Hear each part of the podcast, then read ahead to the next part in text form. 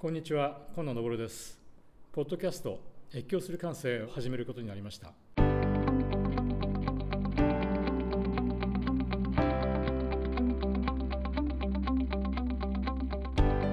今、コロナとともに世界で、またあらゆる領域で変化が加速しています。これまでの境界線やルールに縛られない新しい視点や発想、構想力が求められています。一方、世の中には規制の枠を軽々と超えて活躍している人たちがいます。彼らの越境する生き方には大いに刺激を受け勇気づけられます。このポッドキャストではそんな感性のエッセンスを知るべく対話をしていきたいと思います。ありきたりのストーリーを超えていく彼らの越境する感性は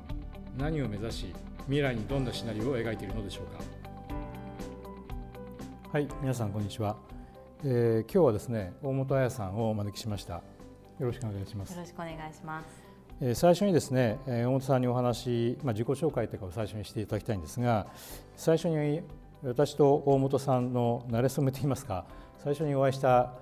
ことを今思い出してたんですが私てっきりですね、えー、誤解をしてまして今お話ししてましたら違ったんですが、えー、私はあの今から6年ぐらい前に本村拓人さんという方がいらっしゃるんですが、えー、彼のパーティーでですね最初にお会いしていたかと思ったんですが実は先ほどお話してましたらば実はその前にですね、えー、九州の学会で実はお会いしていたということで改めて記憶を、えー、この思い出したんですけれどもこの時はですね僕があのデザイン思考の話をしていました、えー、そして、え、大本さんがですね実はデンマークでこれからお話しいただきますが非常にユニークな、え、デザイン思考の学校ビジネスデザインの学校で勉強されているということで話が始まったということを思い出しました、えー、実はそれカオスパイロットというデンマークのビジネスデザインスクールなんですが、えー、そこのですね、えー、教授陣ともですねその後、えー、交流をするなどで今に至っております、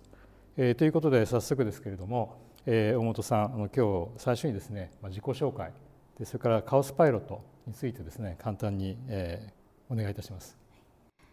はじめまして、えーと、大本彩と申します。えーと、今あの株式会社レアという、え会社をやっておりまして、あのまあ、レアというのはデンマーク語で学ぶ教えるという意味なんですけれども、まあ、学ぶことは教えること教えることは学ぶことというのであの、まあ、デンマークの教育哲学からインスピレーションを受けてあの、まあ、学び教え合える関係が未来を作るということで、まあ、そういった人材だったり組織を作る支援をさせていただいています。でその前はですねあの、まあ、実は広告代理店の営業の仕事をしておりまして で、まあ、当時は、まあ、テレビ CM を作るという仕事をしていたんですが、まあ、15秒だったり30秒という限られた尺の中であのクリエイティブな表現を、えー、することでブランドの認知を高めたり商品の魅力を伝えるという仕事をしていたんですがその背景にあるそのクリエイティビティっていうのが、まあ、その才能なのか生まれ持った才能なのかそれともトレーニングによって得られるのかでそのクリエイティビティっていうのがビジネスのためのだけのクリエイティビティだけではなくって社会にとってもっとより良いこう未来を作るためのクリエイティビティの活用の仕方といったところにすごく興味を持ちまして、まあ、それがきっかけであの、まあ、デンマークのそのカオスパイロットというビジネスデザインスクールに留学しました。でカオスパイロットっていうのは、まあ、本当に言葉通りありカオスの中でもパイロットのようにナビゲートできる人材を育成するという学校でして、まあ、そこで3年間学んだことを、えー、ベースに今の仕事に、えー、役立つ、えー、役立たせています。はい、あのちょっとカオスパイロットについてもお話を伺いたいんですがあの経歴を改めて教えていただいて経歴を改めて教えていただきますと、えー、高校時代から海学留学海外留学などをされていておそらく日本の教育やあるいは日本の仕事ということも含めて最初から少し違う視点から、えー、違う場所からですね活動されているんじゃないかと思うんですがあの今日は年齢のことは言いたくないんですけれども、えー、いわゆるですねミレニアル世代ということだと思います。えー、ミレニアル世代あるいは、えー、Y ジェネレーション Y 世代とも言いますけどもまあ、1980年代中盤から生まれた世代で僕とても注目してるんですけれどもというのは、生まれてからですけれどもグローバリゼーションやインターネットを最初に経験した世代ということだと思います。そういう大本さんが海外留学などを経てですねそしていろんなことを考えてデンマークに行かれたのかなというふうに思うんですがあの単純にどうなんでしょうねあの今グローバル化っていうものが一旦は終わったと言われてます。えいわゆるグローバリゼーションというのは1980年代90年代ずっとですねどちらかというと先進諸国の企業が発展途上国の市場に入っていくことで市場をグローバルにしていったというのがグローバリゼーションという最初の定義だったと思うんですがそれが一旦この終わったというかそのパターンが終始して終終、まあ、終了してですね、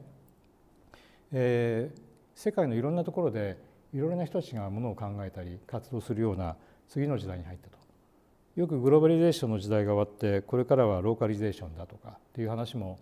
されるんですが実はグローバル化はある意味どんどん新しい形で進んでいるという気もします。そういう意味でカオスパイロットのようなそういうこの動きっていうのはですねすごく面白いなと思うんです。で、えー、それでですね大本さんがあのいろいろと個人として活動されているそういうことっていうのはその世代 Y 世代ですねということから見た時にどういう感覚なんでしょうかね？どういうふうに世界を見てるんでしょうか、そこら辺はあのちょっと教えていただきたいなとちょっと思ったところです。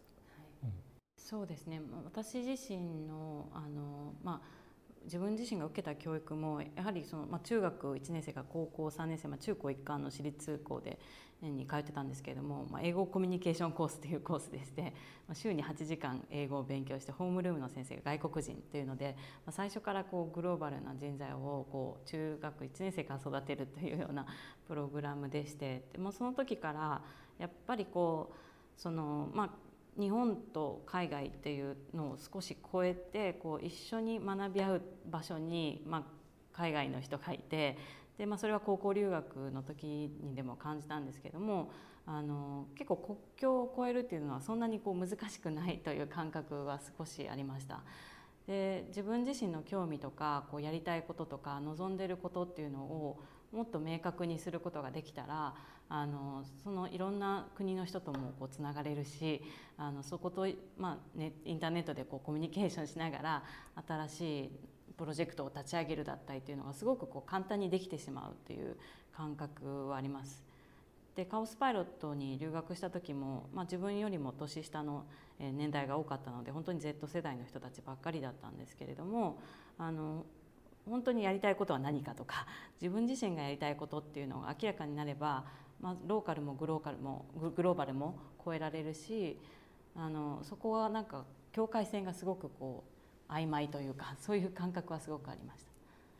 あのカオスパイロットのプログラムについて簡単に説明していただけますはいえっと、カオスパイロットというのはあの、ま、デンマークのオーフスという30万人の町にある小さな学校なんですけれども、ま、起業家を育成する学校でして、えっと、主に、まあ、36名か40人の学生があの学んでいましてこう一番最初に、ま、入学試験であるのがあなたがこう目指したい世界はどんな世界かっていうところから始まりましてで実際に自分たちがこう3年間で受ける授業ももう自分が望む世界に対してこう必要なスキルを身につけられるような学校なので例えば、まあ、ビジネスをデザインする考え方とか、えー、プロジェクトのデザインの仕方だったりとか、まあ、その中でこう人々を巻き込んでいくためのプロセスのデザインそこから、えー、実際に、えーとまあ、ビジネまあ、ビジネスとプロセスとプロジェクトとあとリーダーシップですねリーダーシップを発揮していくというところで、まあ、全てこうデザインの考え方があってでも根底にあるのは自分なりの価値観だったり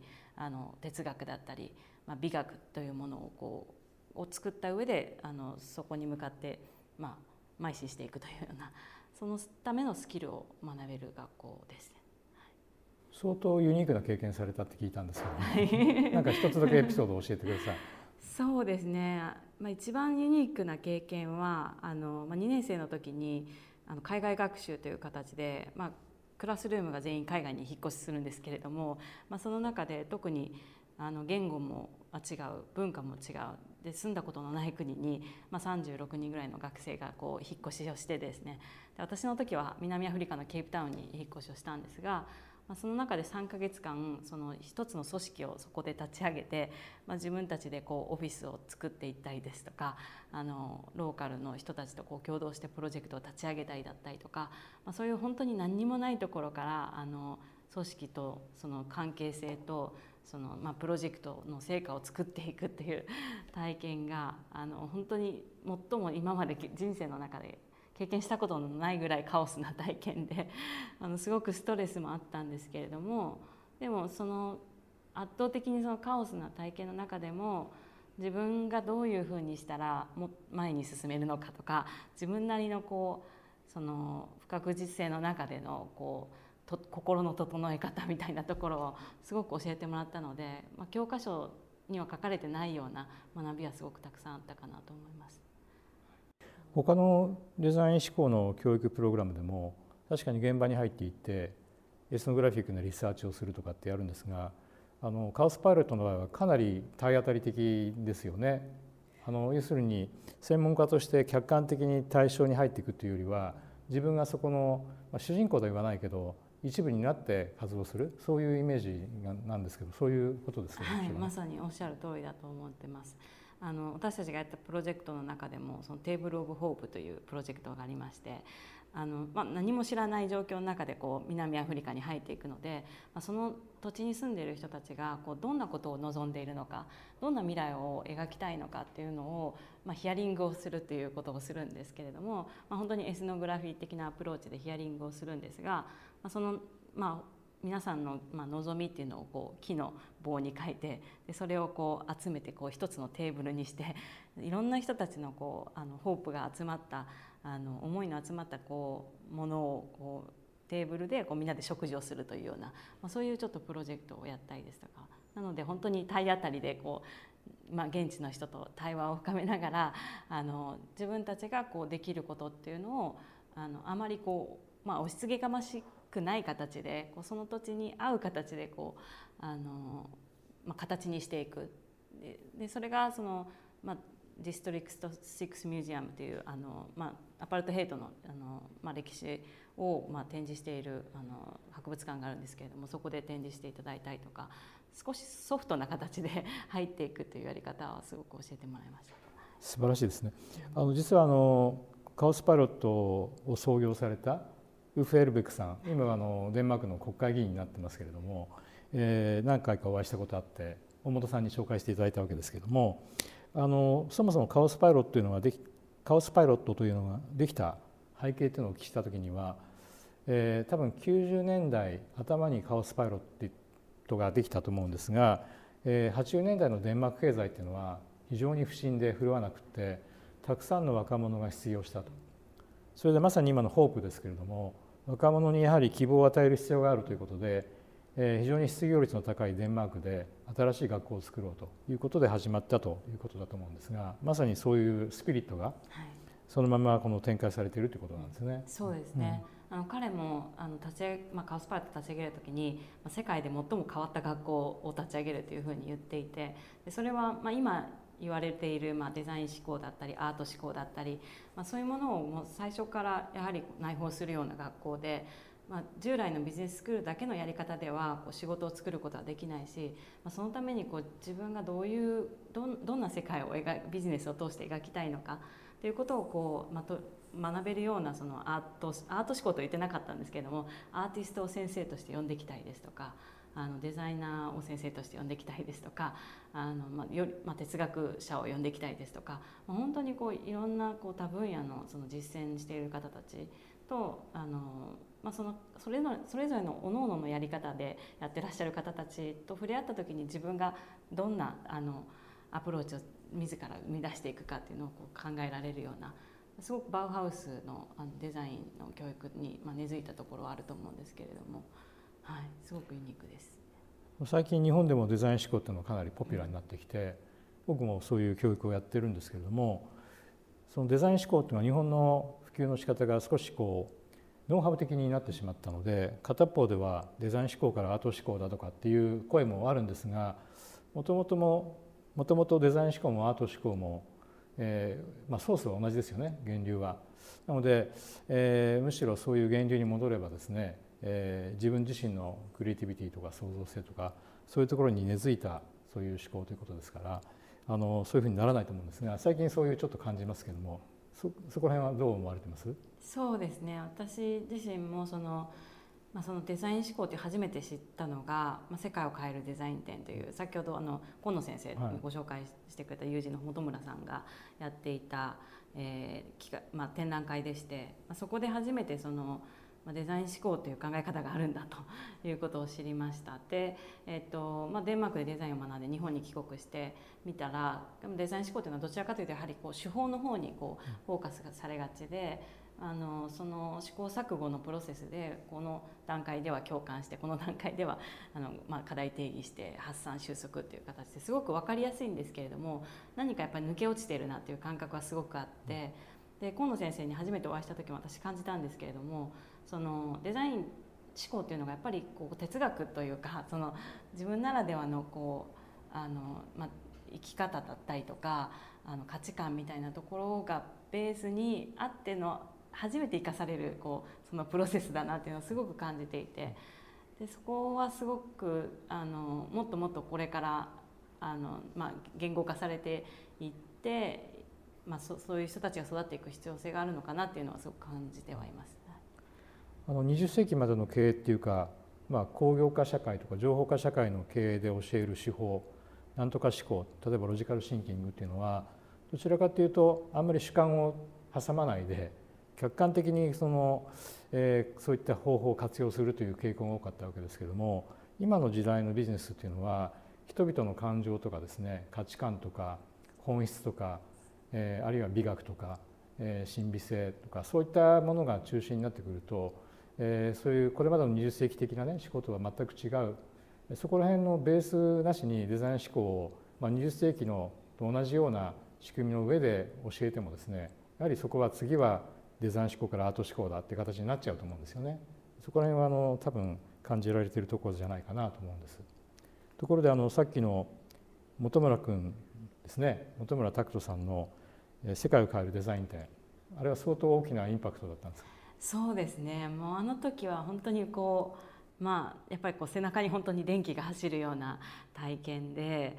もう本当にびっくりしました。私はやっぱりその当時は、まあ、の広告会社で働いてたものですからその、まあ、利益を上げるためのこう、まあ、コミュニケーションデザインみたいなところ、ま、ビジネスとしてこう数数字を上げていくため作るためのデザインっていうところで考えてたんですけれども世界を変えるっていうのはやっぱりその、まあ、貧困層の方たちに対してのその共感だったりとかそこに対してこう、まあ、謙虚な姿勢であの、まあ、できるところから作れるものを創意工夫で作っていくっていうそういうデザインの考え方があるんだっていうことを初めて知りまして本当にこう衝撃を受けてえこんな考え方があるんだって私がやりたいのはこういうことだっていうのを感じてたんですね。でもその考え方を学べる場所っていうのがなかなかないなというふうに感じていてで、まあ、当時スタンフォードの D スクールとか先駆けてそういった分野に取り組まれていたので、いろいろと見てはいたんですけれどもやはりこうその、まあ、とても優秀な方たちが集まる中で、まあ、そういう思考を学選ばれた人だけがこう学べるという機会になっていてもっとこう、まあ、簡単にというとちょっと語弊があるんですけれどもあの日常生活の中でそういったそのデザイン思考世界を変えるためのデザイン思考っていうのが学べる場所がないかっていうのを探してた時に、ま、たまたまそのデンマークに出会ったっていうのがあってでそこで初めてその、まあ、デンマークのその、まあ、デザイン国家としての在り方だったり教育に、まあ、デザイン教育をもう幼少期から取り入れている考え方だったりに触れてあその、まあ、世界を変えるかどうかは分からないけれどもでも本当にこうあの世の中に対してこう、まあ、限られた人だけがそういうことを考えるんじゃなくてみんなが考えられるそれがそのあの共通認識として、まあ、ある持てるっていうことがすごく素晴らしいなと思ってでそこでやっぱりデンマークのデザイン思考からすごくたくさん学ばせてもらいました。あのそれ僕から見ると、えー、大本さんは僕よりずっと若い世代に属してるんですけども、えーまあ、世界の草の根の力みたいなそういうものがあってそういう同同時代感覚というのがあの大本さんたちをえー、多分つないでいるような気もするんですけどもそこら辺は話していただけます？もしそういう感覚どんな感覚なんですかね、そうですね。なんかまあ一つ、まあ、運命共同体みたいな感覚はすごくあるなと思っていまして、うん、先日今年ですかねあのその、えー、ベルリンの日読センターがあの毎年主催しているあのヤンググローバルリーダーズという会がそのリーダーに選ばれたんですね。あ、ありがとうございます。はい、ありがとうございます。それに選んでいただいて、まあ日本から8名で、ドイツから8名で、あの特にまあ今年のテーマはそのまあ高齢化社会からまあどういうふうな未来を描けるかというところを探索するというテーマで、まあちょっとコロナで行けなかったんですが、まあ来年に延期になったんですが、やっぱりその1年間の中で、まあドイツのメンバーと私たちのメンバーとあの、まあ、議論をこう重ねていくっていうことを今やっていて会ったこともないですしこうほとんど全然全く知らない人たちなんですけれどもでも一つのそのミッションというかあの新しい生き方を探索するっていうのはみんながこう共通意識でこうまあ、モチベーションとしてそれを探索したいという思いを持っていてでそれさえあれば会ったこともないけど国境も越えてるけれどもあの、まあ、2週間に1回話をしたり結構つながっていけるなという感覚はすごくありましてあのそういうコミュニティ意識というかこう横のつながりは本当に、まあ、いろんなものを超えていけるなという感覚がすごくあります。それがいわば大本さんの少なくとも大本さん個人や世代の越境感覚、はい、ということなんですかね。そうですね。ねあの一方でですね今あのそういうグローバルな越境感覚まさに、え、80年代から90年代にかけて、え、グローバル化も進んだしインターネットも広がってところが最近この10年ぐらいですかねそれが少し違う方向に向かっていると思うんですね。えー、グローバルからローカルへといったようなことですけれどもそういう状況をご覧になってどうなんでしょうか？どういうふうに感じられます？要するにこれまでとまあ、流れが変わってきてる。もしくは人々の考え方何がこう変わってきていて、でそれに対してどういうふうなことを考えています？少し深い質問ですみません。そうですね、まあ、やっぱり、まあ、コロナがあってこう自分の内面に目を向ける方たちがやっぱりすごく増えてきてるのかなと思いますしあと、まあ、お仕事で関わらせていただいている、まあ、そのデザインスクール酸素系のデザインスクールを運営企画をさせていただいてるんですけれどもやっぱりこう自分の周りの地域でまず自分が何ができるかっていった視点が、まあ、すごくあの求められているし実際にそこに関心を持ってる方たちも増えているなという意識がすごくあります。で、まあ、意識としてはこうグローバルのというか、まあ、海外の事例から学ぶということはあるんですけれども、まあ、移動に制限がある中ではやはりこう自分自身自分の家族自分のこう、まあ、親戚とか友達とか、まあ、半径 2km 以内でこうどういう変化を起こせるのかっていったところがあの皆さん考えられていると思いますしそこに対してのこうスキルだったりとかマインドみたいなところがあのやっぱり個人で学んでいくしかないのであのそこは自分なりの地域自分なりの考え方とか地域性によったこうアプローチの仕方そこに対してこのどういうふうに地域の人と一緒にこう共同体としてこう巻き込みながら一緒にプロジェクトを作っていくのかっていう感覚はすごく大事になってきているなという感じはあります。はい、ですからグローバルからローカルになったわけじゃなくてむしろそういう共通感覚を持ちながらもただし自分の内面に向き合ったり、えー、周辺を意識したりでもそれがまたそれでつながっていくという感覚、はい、そういうイメージでしょうかね。そうですね、はい、はいうんうん、ありがとうございます。ちょっとあの大本さんご自身の話が多かったんですけれども、えー、大本さんはレアという会社でいろんな活動をされているわけですけれども、えー、その中で一つ、えー、今力を入れているプロジェクトとかお仕事についてちょっとお話しください。はいえっとま、先ほどちょっと申し上げたその産総研、えー、のけあのまデザインスクールというところを運営と企画に携わせていただいていて、まあ、2018年から関わらせていただいているんですけれども、まあ、技術者の方たちが中心で技術視点で未来を考えるんではなくってまあ、そのより地域に寄り添った形でこう共感をしながら一緒にこう未来を作っていく競争していくというようなリーダーを育成するという学校なんですね。でまあ、今年はちょっとあのコロナがあってあの、まあ、半年間全部オンラインになりましてあの毎週金曜日に、えーまあ、産総研の研究者の方が半分と、まあ、企業からの、ま、研究者の方とかエンジニアとか新規事業に携わる方たちが半数いまして、まあ、そういった方たちがお互いにこう学び合っていくっていう環境づくり、まあ、そのカリキュラムを作ってるんですね。でその時にやっぱり自分自身がすごく大事にしているのはその心理的な安全性がこうリモート環境でも作れるということあの自分がこう発言したりとか失敗という、まあ、失敗しても大丈夫だとか あの本当に思っている本音で話しても大丈夫だっていう、まあ、信頼関係を会ったこともないけれどもそういうリモート環境で作るっていうことをすごく大事にしていてでやはりこうあの、ま、昨年まではあのテーマとしてこうクオリティオブライフとかクオリティオブワークとかこうクリエーションみたいなテーマを決めてたんですが今年からは本当にこうその人自身が自分のマイウィルとしてやりたいこと実現したいことっていうのをこう、まあ、言語化していただいてそこからアワーウィルという形でこの共通のウィルの意思っていうところをあの作っていただくというワークに切り替えたんですね。でそこからすごくその、まあ、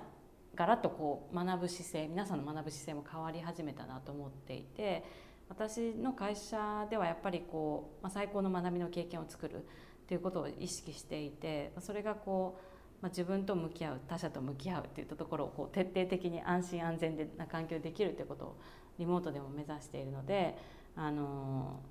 いい形でこう一緒にプロジェクトをさせていただいているなと思っています。あの産総研というのは日本のまあ科学技術のまあ重要な機関の一つで、えー、そういったところでデザイン思考をやるというのは非常にユニークだなと思うんですね。で、まあ、これまではどちらかというとそういうところがもっとイノベーションを起こすために方法としてこういったデザイン思考のものものを学んでそしてその効率を高めようというようなところも多かったと思うんですね。事実海外ではそういったプログラムも多いと思うんですがただ今産総系のデザインスクールでやっているのは、えー、少しそこから一歩踏み込んでいてというのはこのコロナでですね我々が今目にしているのは科学技術と社会がですねかなり緊密な形で動いていかないとですね我々の未来が担保されないということ例えばワクチンなんかもものすごいスピードで開発しなきゃいけないわけですよね。えー、ところが、えー、新しく作られたそのワクチンというのは長期的に見るとリスクを持つじゃあ迅速性とその持続性っていう両方を担保しながら、えー、科学者や技術者が働くには社会との対話っていうものを欠かさずにですねやっていく必要があってそこにデザイン思考のような手法を学んだ人が入っているかどうかによって随分変わってくると思うし、えー、特に最近はですね科学と政治の問題、えー、とかいろいろな議論がありますので非常に大事な仕事だなというふうに思います。はい、であのちょっと一つだけ先ほどもちょっと触れたんですけども、まあ、デザイン思考というとなんとなく西海岸でシリコンバレーでやっているという方法だと思うんですが、まあ、実はあの当然ですけれども20世紀のデザインの潮流っていうのは例えばドイツのバウハウス、えー、例えば世界に、まあ、IT 業界でデザイン思考を広めた会社はもともとドイツにある会社だったりするわけでそこと、えー、シリコンバレーがつながって今のデザイン思考の一つの流れはできていると思うんですが、えー、逆にですねヨーロッパ特にデンマークでのですねデザイン思考どういったその違いがあるんでしょうかね例えばデンマーク自体はデンマークデザインセンターといったような、まあ、世界をリードするようなデザインセンターもあるわけですけれどもそのデンマークあるいはヨーロッパのデザイン思考というのはどのあたりが違うんでしょう？か、私自身はやっぱりデンマークのデザイン思考というのはやっぱり教育がやっぱり違う違うなというふうに感じていてその、まあ、ナポレオン戦争で負けてで、まあ、あの国があの経済破綻した時にまあ、どうやって国を立て直すかっていった時に教育に投資をしたのが、ま、デンマークで、まあ、その中であのフォルケホイスコーレという呼ばれるその国民学校がグルンドビ牧師あのが作った学校なんですけれどもやはりこうその違った自分たちと違う人たち誰もがこうあの人格形成をしについても学びながら社会にま貢献していくような人を育てていくということをあのデンマークの教育ではあの行われていてでその中にその誰もがこう人格形成をするっていったところすごく大事なところだなというふうに思っています。でこれはやっぱりその格差社会の中でもあの、まあえーまあ、デンマークはその幸福祉の国ですからあの、まあ、税金高い税金を払うことによってである程度のそのクオリティのある、まあ、教育を受けることがでできるでその中でそのそこでなされている教育というのはやはりこう自立した個人を育てるというか自分自身のその価値観哲学っていうものを持ってそれが、まあ、あの社会に対して貢献できるかどうかっていったところがあの重要になってくると思うんですね。なのでデザインシンキングっていった時にでもそのそこにそのデザイン思考を使う人側の意識というのがやっぱりすごく大事で。人間中心ではなくってこうもっとこう世界に、まあ、目が光、まあ、世界にこう視点が開かれているというかあの人間中心だけで見てしまうと人間の社会のロジックで、まあ、そのものとか、まあ、サービスとかあのいろんなことが作られていくと思うんですがデンマークのデザイン思考っていうのは人間中心っていうのをもう超えていてあのそのグローバルな、まあ、地球ので起きている課題、まあ、気候変動だったりとかあの、まあ、循環型経済にどう取り組むのかっていうことですとかよりこう幅広い視点で取り組んでいる。でそのためにそのデンマークのデザイン教育機関も、まあ、SDGs という視点、まあ、その視点を取り入れながらその一人一人のこう学生のプロジェクトに対してどういうふうにそのプロジェクトがあのこの目標に貢献しているのかっていうことをですね、まあ、あの最初からこうあの取りレポートを書かなければいけないだったりとか、そういうこともされているのでやはりデンマークのデザインシンキングっていうのはその人間中心を超えたこう地球規模でのデザイン思考っていうところがあの一番ユニークだなと思いますし、まあ、それが本当に幼少期からそういった取り組みあの常に自分で考えさせる自分が何が何に課題を感じているのかっていうことをこう答えを教えるというよりは、まあ、先生がこうあなたが、まあ、小学校の授業でもあの見せていただいたんですけれども、まあ、理科の授業でもあの自分が例えば、えーまあ、探求したい問いを考えなさいと。ということで例えば日やなんで人は日焼けするんだろうということをこうあの小学何年生か考えるとか、そういうのでこうあのそれに必要な情報を自分たちで取り入れて学んでいくっていうことをやったりとかもするのでやっぱりこう自分で問いを立ててそれがこうそうですね、まあ、地球環境にまあ何か寄り添ったようなあの捉え方でこうデザインしていくっていう感覚がすごくデンマークらしいなって感じています。あのデンマークはそのナポレオン戦争あるいはその前までは大変な大国だったのがだんだんだんだん今の小さい国になってしまって、昔のデンマークはねあの北欧全体を支配するような国だったのがえー、まさに大きく方向転換して小さな国として生きるそのためには人格形成こそが、最も重要だということでそういうその、ま、文脈の中でデザイン思考あるいはデザイン、え、教育あるいはデザイン振興というものが行われているんだなということだと思うんですね。あのそういう意味ではあの、えー、多くですね日本はデザインデンマークに対して、えー、学ぶところがたくさんあると思うんですがどうでしょう？実際にやってらっしゃって今の日本とその今のデンマークっていうのは随分違うわけですよね。このデンマークのデザイン教育とかデザイン思考が日本にうまく根付くということについてはどう思われてますか？もし何か問題と考えているところとか、はい。うん、あれば。そうですね。あのもう本当にそれを試行錯誤でこうずっと過去5年ぐらいずっとやってきていて、まあ、私自身が留学してた時も入れるとこう8年ぐらいそのそれについて考えているんですね。でやっぱり個人の価値観っていうところをすごく大事にするデンマークの教育なんですけど日本の教育だと倫理観だったりとか哲学みたいなところを問うことがないので大人になってから初めてそういった課題について考える時にあのどうしてもこううまくそのなかなかこう自分の言葉が見つからないっていう難しさを感じられる方はすごく多いと思うんです。ただそれを超えることができればあの初めて自分なりの言葉でこう自分の思いで、まあ、人に伝えることができてプロジェクトが立ち上がっていくっていうケースを何度も見させていただいていてでそこまで行き着くといいんですけれどもそのそこまでのこうふわっとしたこうグレーなところですかねこう居心地が悪くってこう最近ネガティブケーパビリティみたいな言葉もありますけれどもそのあまりこう心地よくない曖昧さの中でどんなふうにしてこう自分の気持ちをこうモチベーションを上げながらあのそのそこにとどまれるのかっていったところが一番チャレンジで、まあ、企業の働き方の中でもすぐにやっぱりこう数字を出さないといけないっていう、まあ、営業目も売上の目標がある中でそういったその少し時間がかかるようなグレーなところを組織としてこう、まあ、価値を置くというか、まあ、そういった、まあ、チームなのかそうい、まあ、部署なのかあの評価の評価の仕方なのかあのいろんなやり方があると思うんですけれども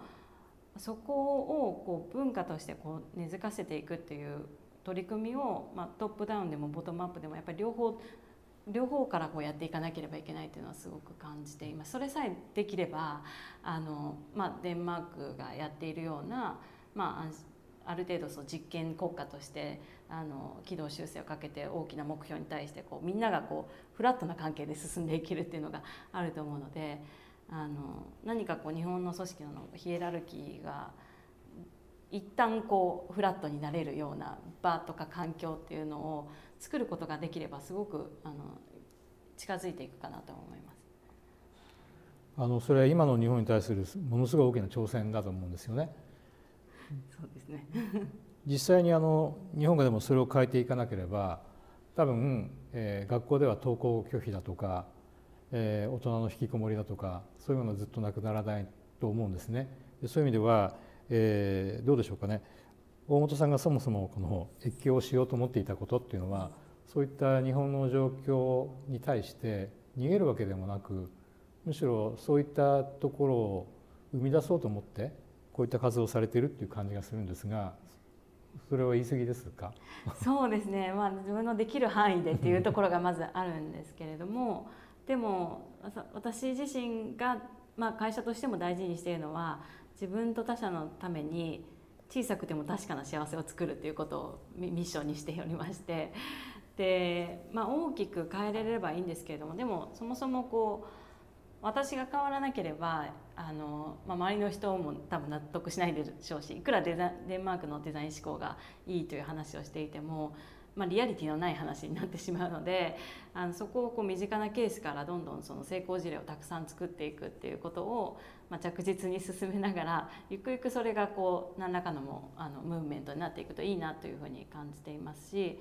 あの実際、まあ、5年ほど前にあの河野先生と一緒にあのカオスパイロットの、まあ、あの校長を紹介させていただいた時に、まあ、その時クリエイティブリーダーシップっていう概念ってあまりこう広がってなかったと思うんですけれども今はあの高度デザイン人材を育てるって言った上で、まあ、たまびとかむさびとかがあの、まあ、クリエイティブリーダーシップっていう、まあ、九州大学もそうですね取り組んでいるっていうこともありますしそういったその概念自体はあの地道に続けていけばあの必ずこう世の中に広まっていくんではないかなという希望あ希望を抱いてます。はい、ありがとうございます。はい、一旦この辺りで全般を終えて、はい、ちょうどあの、えー、今経営という話が出てきましたけども後半そういう方向に改めてお話を伺いたいです。えー、今日は前半後半と分けてお話を伺って、まあ、ここまででいろいろお話を伺ったんですけれども、えー、ここで前半とさせていただいて、えー、次後編に行きたいと思います。どうもありがとうございます。ありがとうございます